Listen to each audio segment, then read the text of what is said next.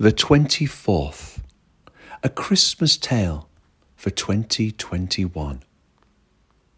He lifted the last crate and stopped to stretch and smell the familiar rancid cheese aroma of spilt milk, and at the same time listened to the first patter of rain upon the tin roof of the three wheeled electric milk float that he would crouch into and turn the big old steering wheel to navigate the parked cars strewn on each side of the tree lined avenues. The rain fell heavier. He lifted his collar and smiled. Another day.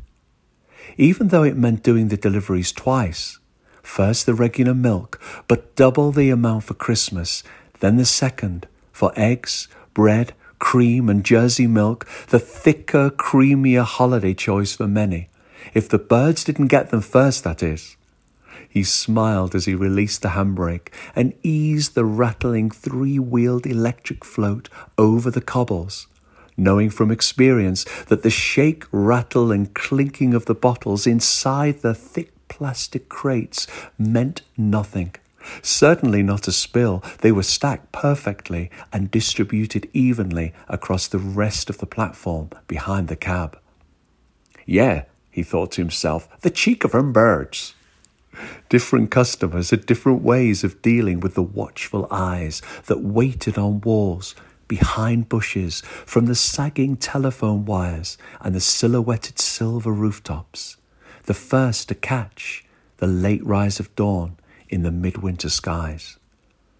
Some householders had constructed wooden boxes for the milk bottles to go in, with heavy lids that could not be pushed aside easily. Others kept their porch doors open, a turn of the handle, and then pack up the empties, put the full bottles in their place, retreat backwards, close the porch door, and quietly walk along the front garden path, and close the gate perfectly without banging or clattering against the post. He knew. He knew that every house had a different place to protect the bottle tops from the prowling beaks of birds. He nodded to himself again as he waited for the first of the few cars to drive past before turning into Coronation Drive and the start of the special morning.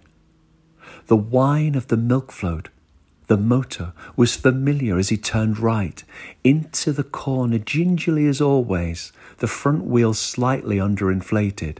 He knew, absorbed the few potholes and quick fills of asphalt that the cash strapped local council used to repair the under cobbled suburban roads that was simply being split by more cars, more home deliveries, and extremes of summer winter weather.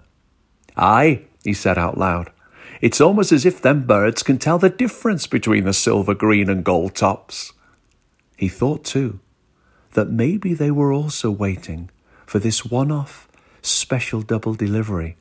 Somehow they knew.